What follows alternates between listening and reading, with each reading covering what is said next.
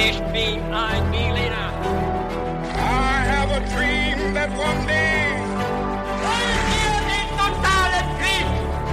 Niemand hat die Absicht, eine Mauer zu errichten.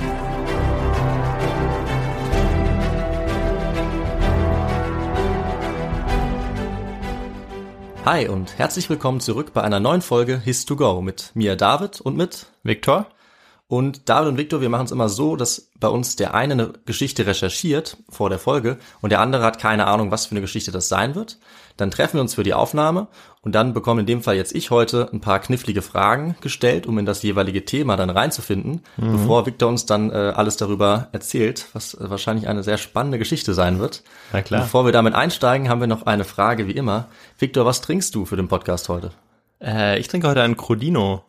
Ja. Und du, David? Ich trinke dasselbe. Wie ich sehe, Weil ja. ich die äh, mit Eiswürfeln schön serviert habe. Ja. Ein gutes Aperitivgetränk. Und damit können wir jetzt eigentlich meinetwegen auch direkt einsteigen mit den ersten Fragen. So ist es dann. Die erste Frage an dich, David. Was ist ein Adept? Ein Adept äh, ist, glaube ich, jemand, der etwas lernt. Mhm. Also der noch kein Profi ist sozusagen. Mhm. Aber ich bin mir jetzt nicht ganz sicher. Also Novize ist Anfänger, Profi ist quasi äh, das Ende Mhm. der Laufbahn und Adept ist, glaube ich, jemand, der so in der Mitte steht oder so. Ja, nee, schon sehr gut, ja. Die, dann kommen wir gleich zur zweiten Frage. Ja. Äh, wir lösen dann während der Geschichte auf, was die richtige Antwort ist. Ja. Wie so oft. Woran denkst du, wenn du den Namen Nicolas Flamel oder Nicolas Flamel hörst?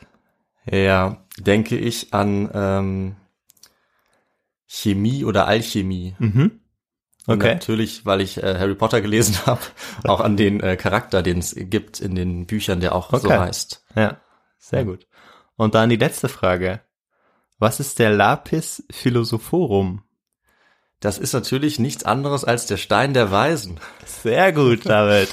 Jetzt, Okay. äh, kannst du dir auch vorstellen, äh, worum es gehen wird heute? Ja, ich denke, es wird tatsächlich um Alchemie gehen dann. Mhm. So hieß es ja, glaube ich, im, im Mittelalter und der frühen Neuzeit. Ja. Und diese Alchemisten damals, die hatten ja jetzt nicht so wirklich eine Ahnung, sage ich mal, von Chemie im, im modernen Sinne. Mhm. Die hatten ein paar Ideen und die haben halt versucht, glaube ich, nur verschiedene Sachen zu machen. Ja. Und eine der Top-Sachen, die sie machen wollten, war, glaube ich, äh, Gold herstellen, Ja. was äh, nicht geht. Spoiler, ne? und man hat es irgendwie versucht. Und natürlich diesen Stein der Weisen finden, glaube ich. Oder? Ja. Ja, genau. Und wir werden jetzt gleich hören, wie so ein bisschen die Geschichte dahin geht. Also wir werden ganz zurückgehen an die Anfänge Aha. und ähm, genau schauen, was es damit auf sich hat mit der Goldsuche beziehungsweise der Suche nach dem Stein der Weisen. Ja, cool. Also ich weiß auch echt nicht mehr darüber als das, was ich jetzt gesagt habe. Also Aber das ist ja schon mal ganz gut. Ja. Ähm, dass du da so ein bisschen was, was weißt. Da kann man auf jeden Fall drauf aufbauen. ja, dann erzähl mal noch mehr dazu, würde ich sagen. Ja. Im Jahre 1357 fiel einem Autor und Einwohner, Nicolas Flamel, von Paris für zwei Gulden ein Buch in die Hände und der Autor erinnerte sich, also Nicolas Flamel, an das, was ihm ein Engel einst in einem Traum gesagt hatte. Der hatte nämlich gesagt, schau dieses Buch, du wirst nichts davon verstehen, nur irgendjemand anderer, aber ein Tag wird kommen, an dem du etwas sehen wirst, was sonst niemand je zu Gesicht bekommen hat. Okay. Bei diesem Buch handelt es sich, wie wir schon gesehen haben, keineswegs um ein gewöhnliches Buch. Dieses Buch war vergoldet, sehr alt, sehr groß und glich eben nicht den anderen Büchern, denn es war weder aus Papier noch aus Pergament, Mhm. äh, sondern aus feiner Rinde von jungen Bäumen. Okay. Und es war in gehämmerten Kupfer gebunden und der Einband war voll von fremdartigen Buchstaben und Figuren. Und auf dem Titelblatt stand der Jude Abraham, Fürst, Priester, Levit, Astrolog und Philosoph. Ob es eben der Abraham war, das Mhm. äh, werden wir noch sehen, was es damit auf sich haben könnte. Und die Seite war gefüllt mit schrecklichen Verwünschungen und Flüchen und auch auf dem Buch selbst lag ein Fluch, und zwar Maranatha, dass jeder, der nicht Priester oder Schriftgelehrter sei, verflucht sei. Okay. Und naja, da unser Autor ja sich als Schriftgelehrter verstand, entschied er das Buch, das ihm eben so geheimnisvoll in die Hände gefallen war, zu studieren. Und er hatte aber jetzt ganz, er hatte große Schwierigkeiten, vor allem mit dem vierten und fünften Blatt. Da waren nämlich nur Bilder abgedruckt Mhm. und kein Text. Und ähm, genau, ich versuche mal ein Bild so ein bisschen zu beschreiben. Das stellt einen jungen Mann dar mit Flügeln an den Füßen, der einen Stab mit zwei Schlangen darum in der Hand hält, mit dem er an den Helm auf seinen Kopf schlägt. Das ist aber noch nicht alles. Auf ihn stürzt sich mit ausgebreiteten Schwingen ein großer alter Mann mit einem Stundenglas auf seinem Haupt, in seinen Händen eine Sense wie der Tod. In furchtbarer Wei- Wut versucht er, die Füße des jungen Mannes abzuschneiden. Oh Gott, okay. Ja, da sehen wir schon äh, genau, dass diese Bilder äh, auch schon Ja. irgendwie immer einen dazu ja einladen, da auch ja zu versuchen herauszufinden, was es eigentlich damit auf sich hat, was es eigentlich bedeuten Klingt soll. sehr speziell, klingt irgendwie nach surrealistischer äh, Kunst oder sowas. Ja, so ein sehr Gemälde, richtig. so ein krankes Gemälde. Genau. Okay. Ähm, genau, und so sehr auch Schwierigkeiten hat, diese Bilder zu verstehen, so sehr sehnt er sich eben auch danach, es doch eben tun zu können und auch dieses Buch deuten zu können. Und dieser, unser Pariser Autor, der Nicolas Flamel, der wurde jetzt eben von der Furor Alchimicus ergriffen. Mhm. Ähm, also von diesem Ehrgeiz, das zu verstehen und das ließ ihn auch nicht mehr los. Und mit Hilfe seiner Ehefrau, die eine nicht mindere Rolle spielt eigentlich in der Geschichte, ähm, mit der Ehefrau Perenelle begibt er sich dann auf die Suche ähm, nach der Wahrheit hinter dem Text und ähm, genau der Lösung hinter diesem Rätsel. Mhm, mhm. Bevor wir aber weitermachen, was brauchen wir denn noch, David? Wie wär's mit dem historischen Kontext? Sehr gut, ja, richtig. Okay. Wenn du jetzt tippen müsstest, wo unsere Reise beginnt, der Alchemie, was würdest du sagen, in welchem Reich der Antike? Das sage ich schon mal dazu. Uh, okay. Äh, keine Ahnung. Ähm, vielleicht wahrscheinlich im Mittelmeerraum. Ja, Aber boah. Ja, dann sage ich mal. es kam auch schon was dazu vor in unserem, Ja. also das Reich kam schon vor in Ja. unserem Podcast. Tatsächlich Ähm. vor ein paar wenigen Folgen. vielleicht bei den Babyloniern. Ja, sehr gut, ja. Aber das war ein guter Tipp, weil sonst hätte ich ja, glaube ich, was anderes gesagt. Ja, aber wahrscheinlich wäre das auch richtig gewesen. Wir nämlich, werden nämlich sehen, dass mehrere Antworten richtig gewesen wären. Okay. Mm, Wir fangen aber erstmal im Babylonischen Reich an. Dort war man eben davon überzeugt, dass neben der realen Welt noch eine dahinterliegende, verborgene Wirklichkeit, dass es die auch noch geben würde und dass sie irgendwie in einem Austausch mit der realen Wirklichkeit existierte. Ich meine, klar, diese Auffassung, die gab es nicht nur bei den Babyloniern, die gab es sicherlich auch oder bei vielen anderen Kulturen, Ja. weil sie eben auch die Grundlage sowohl religiösen wie eben auch magischen Denkens ist. Was die Babylonier aber hervorhebt, war die Ausformung dieses Glaubens. Also die, ähm, die Priestermagier der Babylonier, die Chaldäer genannt, hatten um 850 vor Christus eben diese Vorstellung entwickelt, dass der gesamte Kosmos, also die religiös-magische als auch die reale Welt, sich in einer Menschenwelt widerspiegeln. Also dass der Mensch an sich eigentlich die Möglichkeit hat, auch zu verstehen, was sich hinter der realen Welt befindet. Weil Okay. eigentlich alles, weil alle beiden, beide Welten sich quasi in der Menschenwelt befinden, wenn man so möchte. Jetzt kommen wir aber noch zu einem anderen Reich, das die Alchemie auch sehr stark beeinflusst hat. Das Ja. ist das ägyptische Reich. Ah, okay. Genau, nicht nur das babylonisch-assyrische Reich, ähm, sondern auch eben das ägyptische Reich spielte eben bei dieser Geschichte der Magie eine wichtige Rolle. Und insbesondere die, Pri die Priester wieder, sie waren eben nicht nur Seelsorger, sondern auch praktisch arbeitende Technologen. Ähm, sie hatten äh, sehr weite Kenntnisse in der Metallurgie, der Herstellung von Glas, der Bereitung von hervorragenden Farbpigmenten und der Bearbeitung von Edelstein. Und eben diese Kenntnisse übertrafen eben Kenntnisse anderer Völker bei weitem. Okay. Und damals galt der Zweck eigentlich vor allem eben dem Ausschmücken von Tempeln und es entstanden richtige Tempelwerkstätten. Ähm, also so muss man sich das dann auch vorstellen. Also das hatte schon eine sehr wichtige Bedeutung. Spannend, okay, cool. Und jetzt fehlt uns noch ein Element. ja. Ähm, was, was könnte jetzt noch fehlen? äh, der Stein der Weisen? Ja, nee, ich meine, ähm, wir haben ja angefangen mit zwei Reichen. Welches Reich könnte denn jetzt noch kommen? Wenn man so ein bisschen an ähm, die Philosophie denkt. Ah, vielleicht Griechenland. Ja, ah, sehr genau. das ist ja ein genau, Ding. sehr richtig. Und da spielte die Elementenlehre von Aristoteles eine wichtige Rolle. Wobei man sagen muss, das ist ja dann kein Reich, sondern also wahrscheinlich geht's dann um jetzt. Ja, genau, also die, die, ähm, griechische- Polis, die Stadtstaaten. genau, ja, die genau, wenn du so möchtest. Ja, ja, Ja, da hast du recht. Sehr gut, das nochmal hervorzuheben. Vielen Dank. Ja. Und genau, die waren eben äh, für diese Entwicklung da, der Materientheorie sehr wichtig. Also das fußt eben auf dieses, auf diese Urelemente Erde, Wasser, Luft und Feuer. Urelemente, die äh, Empedokles mehr oder weniger begründet oder erklärt hatte. Okay. Und bei Aristoteles sind eben Elemente weder chemische noch physikalische, das ist ganz wichtig, sondern universelle Grundbausteine, die einen allgemeinen Charakter haben. Ähm, und wir werden sehen, dass es eigentlich ganz, also es klingt erstmal ein bisschen kompliziert, aber es ist eigentlich ganz einfach. Die äh, Elemente werden also durch vier Grundqualitäten einfach bestimmt. Das ist warm, kalt, feucht und trocken. Und der Urmaterie, ähm, der Prima Materia. Also wir werden sehen, es kommen ein paar lateinische äh, Wörter vor, aber du Gott. hast ja schon ähm, den Start ganz gut gemeistert ähm, mit dem Stein Ja. der Weisen. Ja, ich hoffe, Genau. dass äh, ich jetzt auch nichts übersetzen muss oder so. Nee, nee, das, äh, das bleibt dir erspart, da hast du Glück gehabt. Gott sei Dank, gut. Ja, genau. Und ja, das Feuer ist warm und trocken, die Luft warm und feucht, die Erde kalt und trocken und das Wasser kalt und feucht. Mhm. Und all diese Elemente, und das ist ganz wichtig, konnten aber transmutieren. Das heißt, sie konnten sich verändern nach dieser aristotelischen äh, ja, Elementenlehre. Ja. Und neben diesen irdischen vier Elementen gab es aber ein weiteres Himmelselement. Und die irdischen Elemente waren ja wandelbar, aber dieses war es nicht und das war das Himmelselement. Mhm. Und das hieß Quintessentia. Okay. Und daraus leitet sich auch ähm, der Begriff Quintessenz ab. Ja, das habe ich schon mal gehört. Genau, ja. Sehr gut. Und genau, die griechischen Philosophen beabsichtigten nicht die reale stoffliche Welt zutreffend zu beschreiben. Ihnen ging es eigentlich um ein möglichst elegantes, abstraktes ähm, Gedankengebäude. Mhm.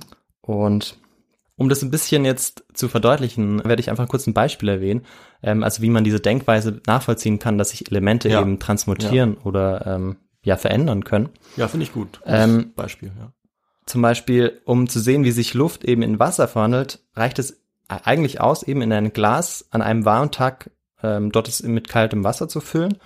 Und ja, siehe da, die umgebende Luft verwandelt sich eigentlich dann in Wasser, Mhm. wenn man so möchte. denken, ja. Genau, ja. Ja. Und so konnte sich eben ein bisschen diese Denkweise entwickeln. Ein anderes Beispiel wäre, damit haben wir wahrscheinlich jetzt nicht so häufig zu tun, aber dann kann man sich auch vielleicht noch vorstellen, wenn man jetzt Blei verbrennt, ähm, dass man aus dem üblichen Bleierz Galenit verhüttet hat, dann werden Kügelchen Silber zurückbehalten, weil in Galenit gewöhnlich etwas Silber enthalten ist. Aber ich meine, was läge zu der damaligen Zeit näher, als zu denken oder anzunehmen, dass eben ein Teil des Bleis sich in der Hitze in Silber transmutiert hat, also Ja. verwandelt hat. Ja. Also es macht schon ja auch Sinn, so ein bisschen diese Denkweise damals gehabt zu haben. Und ja, jetzt ähm, fragst du dich vielleicht auch so ein bisschen, was es jetzt mit diesen drei Reichen zusammen eigentlich mit der Alchemie möglicherweise auf sich hat. Ein bisschen schon, ja. Genau ein bisschen. Das versuche ich jetzt genau kurz ja zu resümieren. Ja, ja.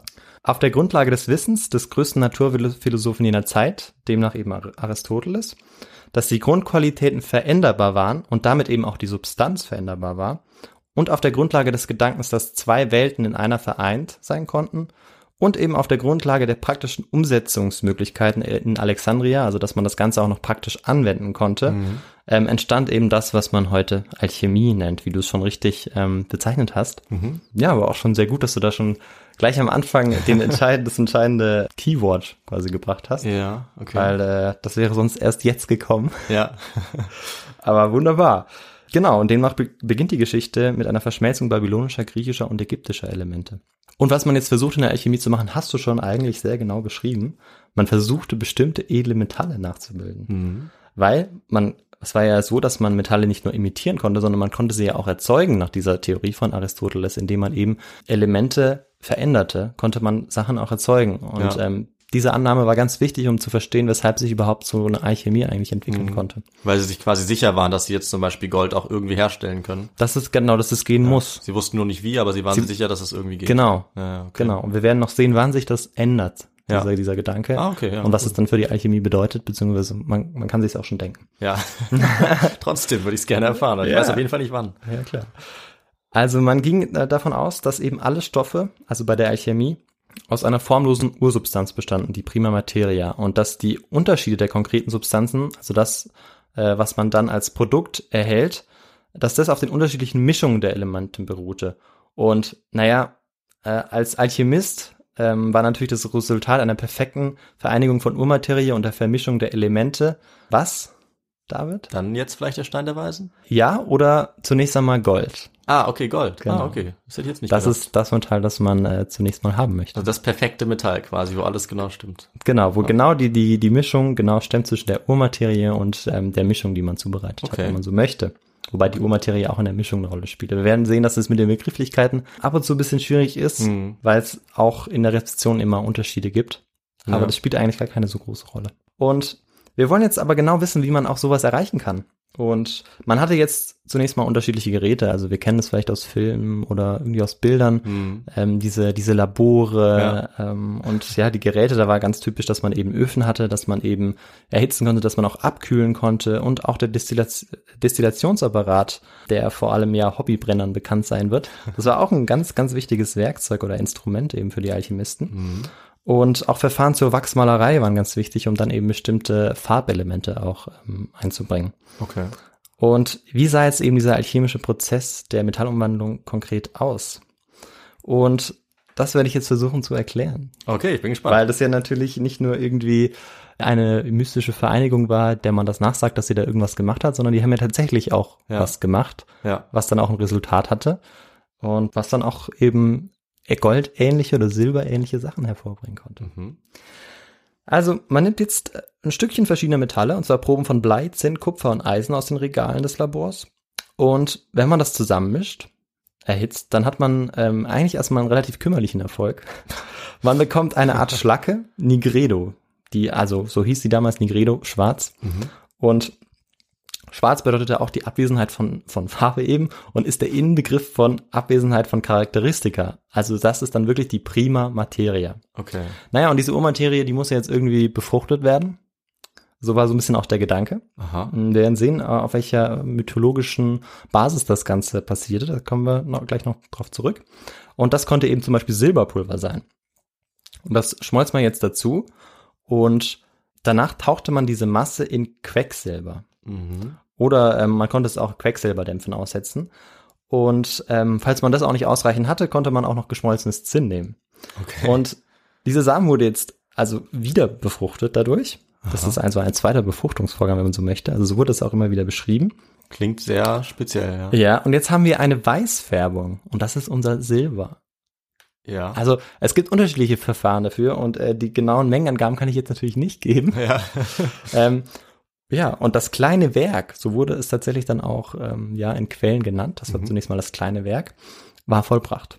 Und das Silber, das einen Kupferschimmer zum Vorschein brachte, und eigentlich hätte dieser Kupferschimmer ja dieses Silber äh, überführt, wurde im Gegenteil als Beleg für ein noch wertvolleres Silber äh, ja genommen, das im Inneren ja schon fast Gold geworden ist. Aha. Dieser Kupferstich wurde quasi als Gold interpretiert von denen, Okay. die es gemacht hatten, um ähm, ja die Wirkung zu verstärken. Ja, und dann kam die, Gel die Gelbfärbung noch. Und dabei nahm man sein Alchemistensilber, das man jetzt schon hergestellt hatte, das natürlich kein Silber war, das äh, Ja. betone ich vielleicht an der Stelle nochmal, weil ich das so mit Anführungsstrichen äh, Ja. damit gezeigt habe, aber das, Ja, die ja, Anführungsstrichen. stimmt. Ja, ja. Also es war einfach jetzt nur eine, die irgend so eine Mischung aus irgendwelchen Metallen, ne? die Ja, halt richtig. Silber aussah. Genau. Äh, Man hat eben noch so ein bisschen so Mini-Silber hinzugefügt. Ja, ja. Ähm, genau. Und jetzt ähm, nahm man eben dieses Silber und fügte etwas Gold hinzu, also wirklich ganz, ganz wenig. Ähm, man sagt auch wieder Samen des Goldes und tauchte das Ganze in eine Mischung. Diese Mischung, die wurde Theon Hydor genannt. Mhm. Und das ist eigentlich nur eine Mischung aus Kalk und Schwefel und die in Essig gekocht wird. Und die gab dann diese gelbliche Farbe. Ja. Jetzt haben wir das, wo wir schon mal sein wollen, was schon mal eine sehr, sehr gute Mischung ist. Und es ist schwierig zu sagen, ob das jetzt auf einer Ebene ist mit dem Stein der Weisen, ob, ob das jetzt noch da drüber ist. Ähm, es wird nämlich unterschiedlich, äh, es sind Quellen einfach unterschiedlich genannt. Der Stein der Weisen kommt manchmal gar nicht vor. Manchmal ist er eben auf einer Ebene mit dem Gold das Ziel und manchmal ist es der Stein der Weisen noch über all dem. Ähm, weil wir werden noch sehen, dem Stein der Weisen werden natürlich noch andere Qualitäten Oh ja, zugesagt. okay. äh, wie wir ja schon auch alle oder viele vielleicht wissen aus Harry Potter. Ja. Und eben die letzte Stufe, die Rotfärbung, Rubedo im Lateinischen oder Rubedo, bin mir nicht sicher im Ähm, schnell weiter. ja, schnell weiter. Durch eben eine geschickte Behandlung der Kupferlegierung mit Jos, einem Rost, also einem Metalloxid, konnte es eben zu einer Art Violett werden oder einem Rot. Und wenn man das nachbehandelte, konnte man auch diese Farbe eben konservieren. Das war also nicht so, dass es irgendwie nach ein paar Stunden wieder weg war, sondern auch diese, diese goldene Farbe. Also ich meine, teilweise sieht man goldene Gegenstände und Ja, ja. Äh, die sind natürlich nicht Ja, unbedingt alle wirklich Nee, Gold. stimmt. Also ich habe als Kind auch immer gedacht, sobald ich irgendwas gesehen habe, ah, irgendwie Mama oder Papa ist das Gold, aber es war meistens halt irgendwie Messing oder so. Aber das kann man ja nicht so, also es sieht halt Gold aus. Genau, genau, richtig. Ja, und genau, wenn man so möchte, dann wiederholte der Alchemist in seiner Arbeit dieses symbolisch dieses diesen Isis-Osiris-Mythos. Und das ist das, worauf ich noch hinaus wollte, ähm, was es mit dieser mit dieser Befruchtung auf sich hat und mit diesem mythologischen auch, dass wir jetzt äh, auf die ja ägyptische Mythologie beziehen können, aber auch eigentlich auf andere. Und zwar war das so, dass diese Herstellung der Urmaterie, dieses schwarze Neg Negrido, bezeichnete eben die Tötung und Zerstückelung des Osiris, ähm, der von seinem Bruder Seth ähm, ja zerstückelt wurde. Und ähm, ja, diese Stücke wurden dann zusammengesucht von Isis, der Frau von Osiris, und die hat ihn damit wieder zum Leben erweckt. Und das ist dann dieses, dass die, ähm, dass die perfekte Substanz des Goldes wieder hergestellt wird. Und vor allem dann eben in der Zeugung des Horus Kindes, das ist dann das Kind eben von Isis und Osiris. Okay. Und Ja, der Stein der Weisen wurde natürlich jetzt auch als die Quinta Essentia angesehen Mhm. und die eben unedle Metalle in jede Menge Verhältnis in Gold verwandeln konnte. Mhm. Und ja, wo haben wir schon diese ersten Informationen? Die haben wir aus zwei Papyri. Einmal das Papyrus Leiden, so wird es genannt, weil es sich aktuell in der Bibliothek im niederländischen Leiden befindet und das Papyrus Stockholm, das sich in Stockholm befindet. Okay, das hätte ich mir jetzt gedacht. Äh, genau, das sind tatsächlich die ersten schriftlichen Dokumente zu der Verfahrensweise, die die äh, Tempelhandwerker zur Erzeugung ihrer Imitate anwandten.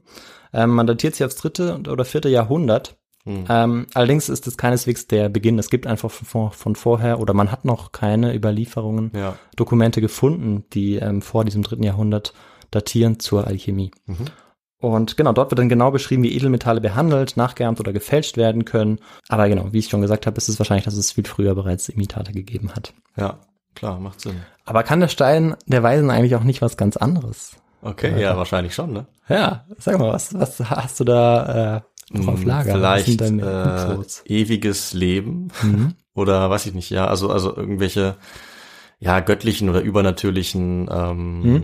weiß ich nicht, äh, ja Vorteile, die man dadurch hat, wenn man den irgendwie besitzt oder Ja. herstellen kann. Mhm. Ja, also genau, vieles äh, hast du eigentlich äh, richtig gesagt, oder eigentlich alles. Äh, der Stein der Weisen ähm, bekam eben die Eigenschaft zugesprochen, eine heilende, stärkende und auch verjüngende Wirkung zu haben. Hm, okay. Und ähm, Martinus Ort, äh, Ortulanus hat dazu was verfasst im 14. Jahrhundert. Okay. Der Name ist nicht so wichtig, den muss man sich nicht merken. Es wird ein roter, klarer, fließender, schmelzender und im Feuer beständiger, färbender und verwandelnder Stein entstehen, Mhm. der den Merkur und jeden Körper durchdringt und zu wahrer goldmachenden Substanz färbt, der jeden menschlichen Körper von aller Schwachheit reinigt und in der Gesundheit erhält, das Glas hämmerbar macht und die Edelsteine tiefrot färbt wie ein Karfunkel. Das ist der Lapis Philosophorum. Okay, Der Stein wow. der Weisen. Mhm. Und genau, wie du gesagt hast, der Stein wird zum All Allheilmittel. Also ähm, immer wieder taucht der Stein auf. Wenn man zum Beispiel einen Stein auch irgendwie auf der Zunge behält, wir haben ein Gerichtsverfahren, dann Mhm. äh, bringt das auch Glück. Mhm. Und es gibt, also es gibt ganz viele Beispiele für, ähm, für die Wirkung von dem Stein. Aber wir machen direkt weiter mit unserer Geschichte, die ich am Anfang angefangen habe. Ja. Mhm. Genau. Nachdem Perenelle und Flamel lange Zeit vergeblich ihre Interpretationsversuche vorgenommen hatten und versucht hatten, eine Substanz zu mischen, entschieden sie sich, Hilfe von außen herbeizuholen, weil sie haben es einfach nicht geschafft. Mhm. Und Flamel zeigte vielen Leuten Kopien seiner Bilder und deutete an, dass das Geheimnis der Alchemie in ihnen verborgen sein könnte. Und ja, die meisten haben ihn eigentlich nur ausgedacht und hielten ihn für einen Hochstapler. Okay. Nicht aber, als die beiden an den Mediziner Anselm gerieten, der selbst Adept und der Alchemie kundig war. Ja, was ist denn jetzt der Adept? Ja. Und du hast es schon sehr gut beschrieben. Aha. Du hast es ja schon jemand, als jemand beschrieben, der ähm, sich im Stadium befindet, wo er noch instruiert wird. Mhm. Es ist aber so, dass ein Adept tatsächlich schon instruiert wurde eigentlich. Also Ja. ähm, es be- bezeichnet für eine Person, die in eine Geheimlehre oder in einem Mysterium von einem Meister eingeweiht wurde. Mhm. Aber du hast schon richtig eben, dass es das dann Meister ist, der erstmal jemanden einweiht. Ja. Aber dieser Meister, den muss es eigentlich nicht mehr geben. Also genau, man kann, man ist selber jetzt als Adept, Adept ist man eigentlich schon äh, auf der höchsten Stufe des Alchemisten. Also so. man kann nicht mehr aufsteigen. Weil man kann gar nicht mehr selber zum Meister werden, oder wie? Ja, das ist eine, also das ist eine andere Bezeichnung. Also du hast schon recht, klar, wenn man Ja. jetzt selber Meister von einem, also man ist, man ist gleichzeitig Meister und Adept dann. Mhm. Aber du hast schon Okay. recht, ja. Das Ja. ist, dann wird es dann schwierig mit der Begriff, Begrifflichkeit. Aber Gut. Adept man, bleibt man dann wahrscheinlich zeitlebens. Und Ja. sobald man halt jemanden wie, so, wie eine Art Lehrling hat, Mhm. Dann der, ähm, dann wird man gleichzeitig zum Ma okay. Meister. Also Adept ist man quasi mit der Ausbildung schon fertig sozusagen. Ja. Okay. Und genau, unter Ansem begannen jetzt die beiden zu laborieren, zu probieren, zu versuchen und weiter zu versuchen. Und ja, wir erinnern uns jetzt so ein bisschen, das geheimnisvolle Buch war ja von Abraham, dem ähm, Juden, Ja. der für seine jüdischen Landsleute eigentlich, oder dieses Buch war eigentlich für seine jüdischen Landsleute geschrieben war. Und dann konnte natürlich dieses Buch auch nur von einem Juden gelesen werden. Und ja, in Compostela äh, waren eben ständig Menschen aus aller Herren Länder versammelt. Und da unternahm jetzt Flamel eine Wallfahrt hin, äh, in diesem Fall ohne seine Frau. Und nach einem Jahr der Suche und des Wartens ähm, auf dem Rückweg von Spanien nach Frankreich traf er dann auf einen Arzt jüdischen, jüdischer Herkunft, Mhm. Canches oder Canch, bin mir nicht sicher mit der Aussprache, war Spanier, deshalb Canches vielleicht, ja. Mhm. Okay. Und Meister Canches erkannte, oder Adept, dass es sich bei dem Buch in Flamels Besitz um das verloren geglaubte kabbalistische Werk Ash Mazaref, das Rabbi Abraham handeln müsse. Aha. Und Nachdem Flamel Ganches von dem Fund und dem möglichen Potenzial dessen überzeugt hatte, segelten beide zurück nach Frankreich. Blöderweise starb Ganches auf der Überfahrt, konnte aber Flamel einige entscheidende Details zustecken. Hm.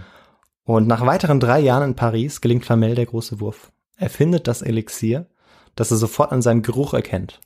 An seinem Geruch. Ja. Aha. Zuerst projiziert er es auf eineinhalb Pfund Quecksilber und erhält davon ebenso viel richtiges Silber. Silber, das eben auch sogar noch besser war als aus den Bergwerken. Mhm. Ähm, und das hat er auch mehrmals selbst überprüft und natürlich auch überprüfen lassen. Und später projiziert Flamel und Perenel oder projizieren beide dann den roten Stein auf eine ebenso große Menge Quecksilber und erhielten ähm, eben dieses Mal reines Gold. Mhm. Mhm. Der Stein war eben, konnte eben, ähm, ja, aber nicht nur Quecksilber zu Gold verwandeln, sondern er wurde auch Lebenselixier. Und genau, er hatte den Stein der Weisen gefunden. Okay, dann müssten die beiden ja jetzt eigentlich immer noch leben, ne?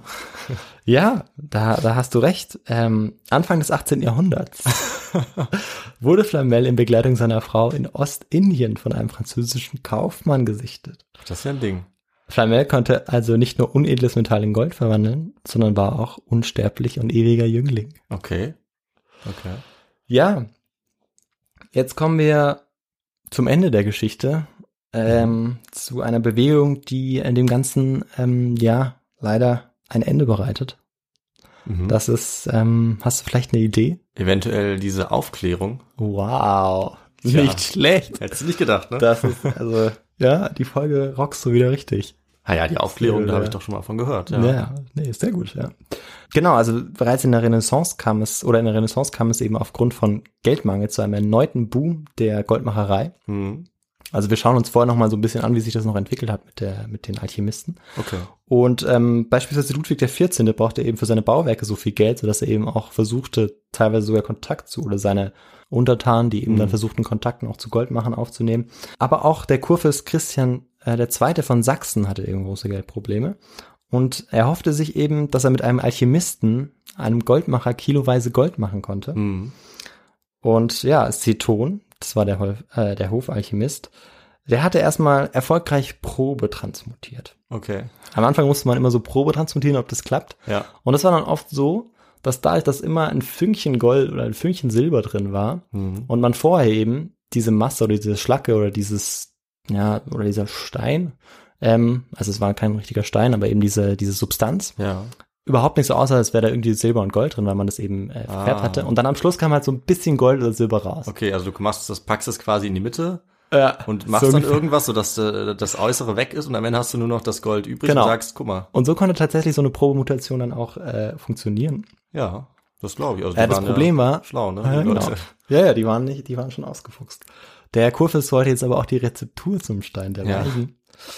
Äh, ja, und äh, der ist, äh, wollte natürlich Seton nicht preisgeben und ließ diesen Alchemisten auch foltern. Mhm. Ähm, der gab aber nicht klein bei und ist dann an den Auswirkungen der Foltern auch später gestorben. Okay. Aber es ist, wie so viele solcher Geschichten, ist die historische Einordnung ganz schwierig. Ja. Ähm, wir werden vielleicht nachher noch dazu kommen, woran das unter anderem äh, liegen kann. Also natürlich allgemein in der, in der Geschichte der Alchemie ist natürlich immer schwierig zu schauen, was es war, was es nicht war. Beziehungsweise es gibt schon eine für uns jetzt heute eine klare Grenze, für damalige Menschen eher weniger. Ja.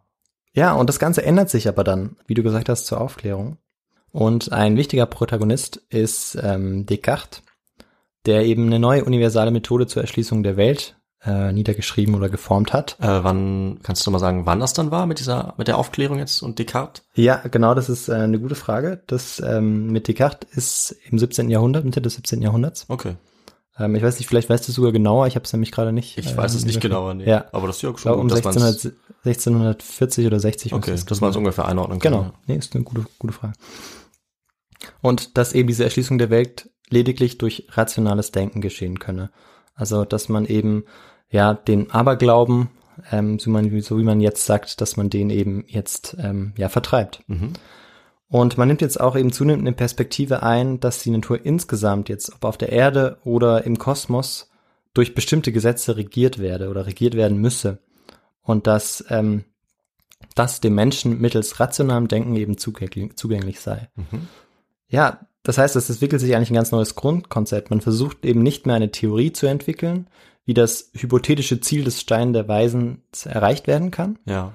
sondern indem man alltägliche Vorgänge lediglich beobachtet, das Ganze eigentlich nur zu verstehen. Also das ist jetzt im Vordergrund. Das heißt, man hat jetzt kein Ziel mehr, auf das man irgendwie hinarbeitet, sondern man versucht zu verstehen, wie Zusammenhänge in der Natur ja miteinander in Verbindung stehen. Also im Prinzip so Naturgesetze rausfinden, oder? Ja.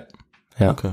Was man vorher zum Teil auch schon macht, aber immer ähm, mit dem Bewusstsein, dass man, dass man schon irgendwie ein Ziel vor Augen hat, wie Mhm. eben ähm, bei den Alchemisten der Stein der Weisen. Ja, okay. Genau. Und äh, genau, es gibt eigentlich keinen über die Natur hinweisenden transzendenten Sinnbezug mehr, wie es bei der Alchemie der Fall ist. Mhm. Ja, und äh, Nicolas Flamel und seine Geschichte, ich spreche ihn immer Nicolas Flamel aus, aber eigentlich war er ja Franzose, also Nicolas Flamel. Okay. Aber es hat sich so eingebrannt durch Harry Potter. Ja, ja, stimmt. Genau, er hat in Paris gelebt. Es ist auch eine Straße nach ihm benannt. Da steht übrigens immer noch unter dem Schild auch äh, Alchemist. Mhm. Äh, Wir werden aber sehen, dass es äh, ja wahrscheinlich gar kein Alchemist war. Okay. Denn Historiker, Historiker, Historikerinnen sind sich eigentlich einig, dass er von Beruf eigentlich Schreiber war und gar kein Alchemist. Ah. Und seine posthume Berüh Berühmtheit als Alchem Alchemist erlangte er eigentlich, weil Zeitgenossen wahrscheinlich keine andere Erklärung gefunden haben für sein angehäuftes Vermögen. Ah, okay. Weil er sehr schnell sehr reich wurde. Hm. Heute glaubt man, dass es wahrscheinlich an äh, ja, Immobilienkäufen oder Verkäufen lag. Okay, das ist ja mal interessant. Und die, die wollten irgendeine Erklärung finden, dann ist Ja, das eingefallen. Genau, wir sehen, dass es ähm, eigentlich eine übliche Handhabe war, wie man versuchte, ja, die Alchemie auch am Leben zu erhalten und auch immer wieder einen Rückbezug zu schaffen, dass es ja vorher schon mal irgendwie jemanden gegeben hatte, der das gemacht hat. Ja, also quasi eine, ähm, ein, ein Fake News Quelle äh, quasi unterstützt die nächste und es geht Ja. weiter. Ne? Ja, so ungefähr. Ja. Genau. Und ja, diese erstaunliche Geschichte, die 1399 in dem alchemistischen Buch Livre des Figures Hieroglyphiques, also Buch der Figuren über Hieroglyphen erschienen ist, ist wohl frei erfunden worden, Hm. Mhm. auch wenn es Nicolas Flamel gegeben hat Ja, oder gegeben haben soll. Und dieses Buch ist tatsächlich erst um 1590 geschrieben worden. okay. Und in dem Buch steht diese Geschichte, wie er es geschafft hat, den Stein äh, der Weisen Völlig richtig. Ah, okay. die, die Geschichte, die ich in zwei geteilt habe, genau. ah. Ja, und auch weitere Schriften über Nicolas Flamel sollten seinen Mythos am Leben erhalten. So soll er eben im 18. Jahrhundert beispielsweise noch in Indien gesichtet worden sein. Ja, das wollte ich noch fragen. Wo kommt, also wo kommt diese, diese, dieser Bericht her? Ja, das war ein französischer Kaufmann, der dort unterwegs war und der ähm, ja das Gerücht Okay. verbreitet hatte, ja in Paris, dass er dort eben Nicolas Flamel getroffen hätte. Interessant. Und der hat auch Frau. nichts weiter dazu gesagt, woher er wusste, wer das ist. Irgendwie. Er hat es vielleicht noch ausgeschmückt. Ich, Ja, ja. Ich, dazu weiß ich es leider nicht mehr, aber ich nehme an, dass er es sehr glaubwürdig verkauft hat Ja, wahrscheinlich. Sehr, ja, aber gut. oder wenn- verkaufen konnte. Ja. Wenn er den Stein der Weisen dabei hatte oder so, dann äh, macht Dann hätten wahrscheinlich noch mehr Leute geglaubt. Ja, Okay, ja, finde ich eine sehr interessante Ja. äh, Quelle. Das ist 300 Jahre später nochmal. Genau. Und was jetzt eben schwierig bei der Quellenlage ist, dass die Alchemisten sich generell äh, auf eine Ethik der Geheimhaltung beriefen, Mhm. wie wir es uns vorstellen können. Ähm, Rezepturen wurden immer nur kodiert oder hinter Symbolen versteckt und weitergegeben, genauso wie mit den Bildern, die ich am Anfang beschrieben habe in Ja. dieser Geschichte von Flamel. Und was es aber noch schwieriger macht, ist, dass eben alchemistische Schriften zum Großteil anderen Autoren untergeschoben wurden, früheren Autoren, Mhm. ähm, wie es auch beispielsweise bei Flamel der Fall gewesen ist. Und ja, das heißt, man kann eigentlich selten mit Sicherheit behaupten, dass Schriftstücke tatsächlich dann auch von demjenigen äh, geschrieben worden sind, also jetzt Schriftstücke zur Alchemie, Mhm. die ähm, ja bei, bei denen irgendwie der Name auf diesem Schriftstück steht. Okay, krass. Ja. Und das war meine Geschichte. Okay, cool. Ja. Das ist ja mal ein Thema, das ich, äh, mit dem ich gar nicht gerechnet habe. Ja, das, Das, dachte ist ich ja, mir. das ist ja fast eine Mischung aus irgendwie Wissenschaftsgeschichte, Mythologie und äh, Ja, ist ein bisschen alles da, ja. Die ist wirklich alles. Also Ja. vor allem äh, kann man ja sehr gut daran erkennen, äh, wie man es schaffen kann, einen ganzen Berufsstand, also es gab ja schon viele Alchemisten, ne? Mhm. sich im Prinzip ja einfach, also zum Teil äh, quasi auszudenken, ja. Ja. Also ja, wir wissen, dass niemand von denen Gold produziert hat. Ja. Trotzdem haben jahrhundertelang die Leute gedacht, so, ah cool, wir brauchen einen Alchemisten, der unsere Wirtschaft ankurbelt, wir brauchen einen Alchemisten, der mir ein bisschen Gold herstellt. Ja. Das haben ja so, also das, das ist ja so Genau. wahrscheinlich damals Einfach so aus- normal, wie ja. heute irgendwie, keine Ahnung, ähm, ein Anwalt oder so. Ja, aus dem Verständnis heraus eben, dass man, dass man das so herstellen konnte, Ja. weil man eben diese, diese äh, Elementenlehre hat, die wirklich lange Bestand Ja. hatte oder lange auch Bedeutung hatte. Ja, ja. Äh, wenn man sich auch immer wieder auf Aristoteles berief, die dann erst eben mit ähm, Descartes und mit den anderen ja Aufklärern dann ja relativiert wird, weil man Mhm. sich da tatsächlich nur noch auf die Suche danach begibt, Ja. nach den Naturgesetzen. Ja. Ja, finde ich sehr spannend, weil wenn du erstmal es geschafft hast, so viele Quellen zu konstruieren, sage ich mal, irgendwie das zu behaupten, dann kannst, ist es ja auch sehr schwer, das sieht man ja auch heutzutage Ja. teilweise mit einigen Verschwörungstheorien, ist es sehr schwer, dann noch zu sagen, ähm, das stimmt aber nicht, weil du gar nicht mehr genau zurückverfolgen kannst, wo diese Geschichten anfangen. Ja. Und die bestätigen Genau, sich ja. alle gegenseitig. Also Find diese ich- Geschichte kann sogar auch ganz aktuell sein, ja. Ja, genau. Also mich erinnert es so ein bisschen dran, wie, wie halt es behauptet wird, aber hier, ich habe es bei dem gelesen und der hat es aber bei dem gelesen. Und am Ende hast du keine Ahnung mehr, wer jetzt angefangen hat zu behaupten, der könnte äh, Gold herstellen. Ja. Und alle glauben es aber, finde ich sehr interessant. Und dieses Geheimnisvolle halt auch, das finde ich halt auch äh, sehr, Genau, sehr ja. spannend. Das Ja, ist, ja. äh, genau, das ist auch, wie, wie ich drauf gekommen bin. Also ich habe den, den Namen ähm, Nicolas Flamel zufällig äh, irgendwo im Bezug tatsächlich auf einer, einer realen Figur, Aha. einer realen Person, die es, oder historischen Person, die es gegeben hat, gelesen und dachte, wow, das könnte natürlich was für den Podcast Ja, sein. ja. Ich dachte, vielleicht hättest, wusstest du das nicht, dass das, oder wusstest du, dass das auch eine tatsächliche Person war? Oder, Äh, bei Harry Potter? nee, allgemein, dass es die, die Person auch gegeben hat.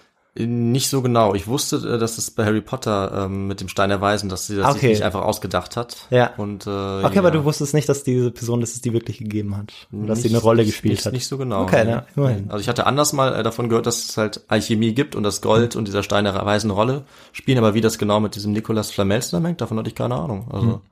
wieder auf jeden Fall was dazugelernt, diese Verbindung und auch äh, wo die Alchemie auf einmal herkommt, Ja. hatte ich keine Ahnung. Aber finde ich sehr spannend, weil ich mag immer auch diese ähm, so ein bisschen geheimnisvollen Themen. Ja. Finde ich immer ganz gut.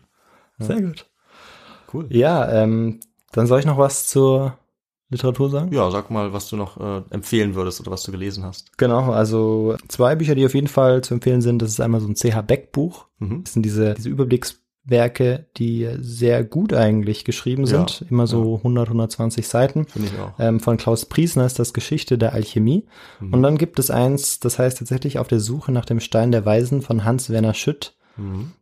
Das ist tatsächlich was für ähm, Leute, die ähm, ja jetzt richtige Fans geworden sind oder schon Fans sind von solchen Stories. Ja. Weil der äh, schmückt das wahnsinnig aus und geht philosophisch Mhm. ähm, ganz in die Tiefe. Cool. ja. Ähm, ja, sind noch 400 Seiten, nee, 500 Seiten ungefähr. Okay.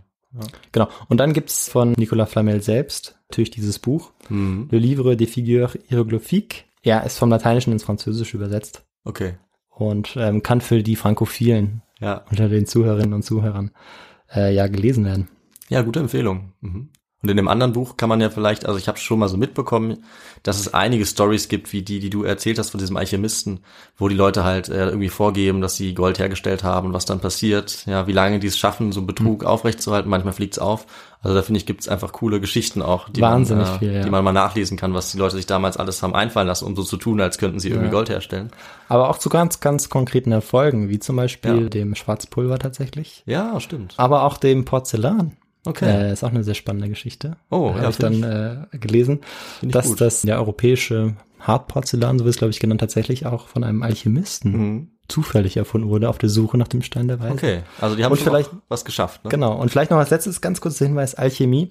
Al kommt tatsächlich aus dem Arabischen und heißt einfach nur, sind einfach nur ein äh, Artikel, Mhm. also die Alchemie. Und der, ähm, die Alchemie war auch stark von äh, arabisch-islamischen, ja, philosophischen oder Denkrichtungen beeinflusst. Ja. Die habe ich jetzt in der Geschichte ja auch einfach aus Zeitgründen ganz weggelassen. Mhm. Aber ich wollte so auf jeden Fall nochmal darauf hinweisen, dass das ganz, dass da ganz wichtige Elemente Ja. auch noch entstanden sind. Ah, super, das finde ich gut. Ja. Sehr gut zu wissen. Ja. Genau, dann sagst du jetzt noch ein bisschen was, äh, wie man uns unterstützen kann? Ja, das mache ich gerne. Also man kann uns auf jeden Fall Feedback geben per Mail zum Beispiel. Da freuen wir uns, wenn ihr uns schreibt, einfach an feedback.histogo at gmail.com, also histogo mit einer 2.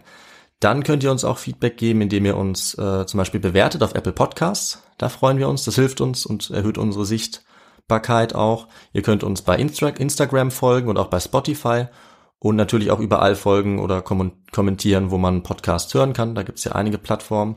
Und äh, ihr könnt natürlich auch unsere Seite besuchen. Das ist einfach histogo.de. Da könnt ihr uns zum Beispiel auch spenden, ähm, wenn ihr uns ein bisschen unterstützen wollt oder uns auch da äh, was, was Nettes schreiben, wenn ihr wollt oder auch Kritik gerne schreiben, wenn ihr Vorschläge habt, Anmerkungen. Und ähm, das Einzige, was es dann noch zu sagen gibt, ist äh, vielen Dank für das Feedback, was uns erreicht hat auf der einen Seite natürlich. Und äh, wir freuen uns dann, wenn wir die nächste Folge erzählen können. Ich dann wieder in zehn Tagen. Richtig, und ja. bis dahin dann, ciao. Ja, macht's gut. Ciao. Ciao.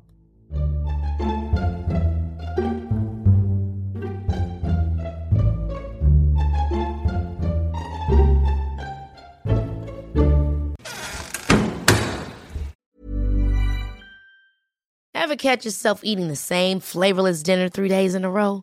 Dreaming of something better? Well, HelloFresh is your guilt-free dream come true, baby. It's me, Kiki Palmer. Let's wake up those taste buds with hot, juicy pecan-crusted chicken or garlic butter shrimp scampi. Mm. Hello Fresh. Stop dreaming of all the delicious possibilities and dig in at HelloFresh.com. Let's get this dinner party started. Hi, I'm Daniel, founder of Pretty Litter. Cats and cat owners deserve better than any old fashioned litter. That's why I teamed up with scientists and veterinarians to create Pretty Litter. Its innovative crystal formula has superior odor control and weighs up to 80% less than clay litter. Pretty Litter even monitors health by changing colors to help detect early signs of potential illness. It's the world's smartest kitty litter. Go to prettylitter.com and use code ACAST for 20% off your first order and a free cat toy. Terms and conditions apply. See site for details. Imagine the softest sheets you've ever felt. Now imagine them getting even softer over time. That's what you'll feel with Bowl and Branch's organic cotton sheets. In a recent customer survey, 96% replied that Bowl and Branch sheets get softer with every wash. Start getting your best night's sleep in these sheets that get softer and softer for years to come. Try their sheets with a 30-night guarantee. Plus, get 15% off your first order at bowlandbranch.com. Code BUTTERY. Exclusions apply. See site for details.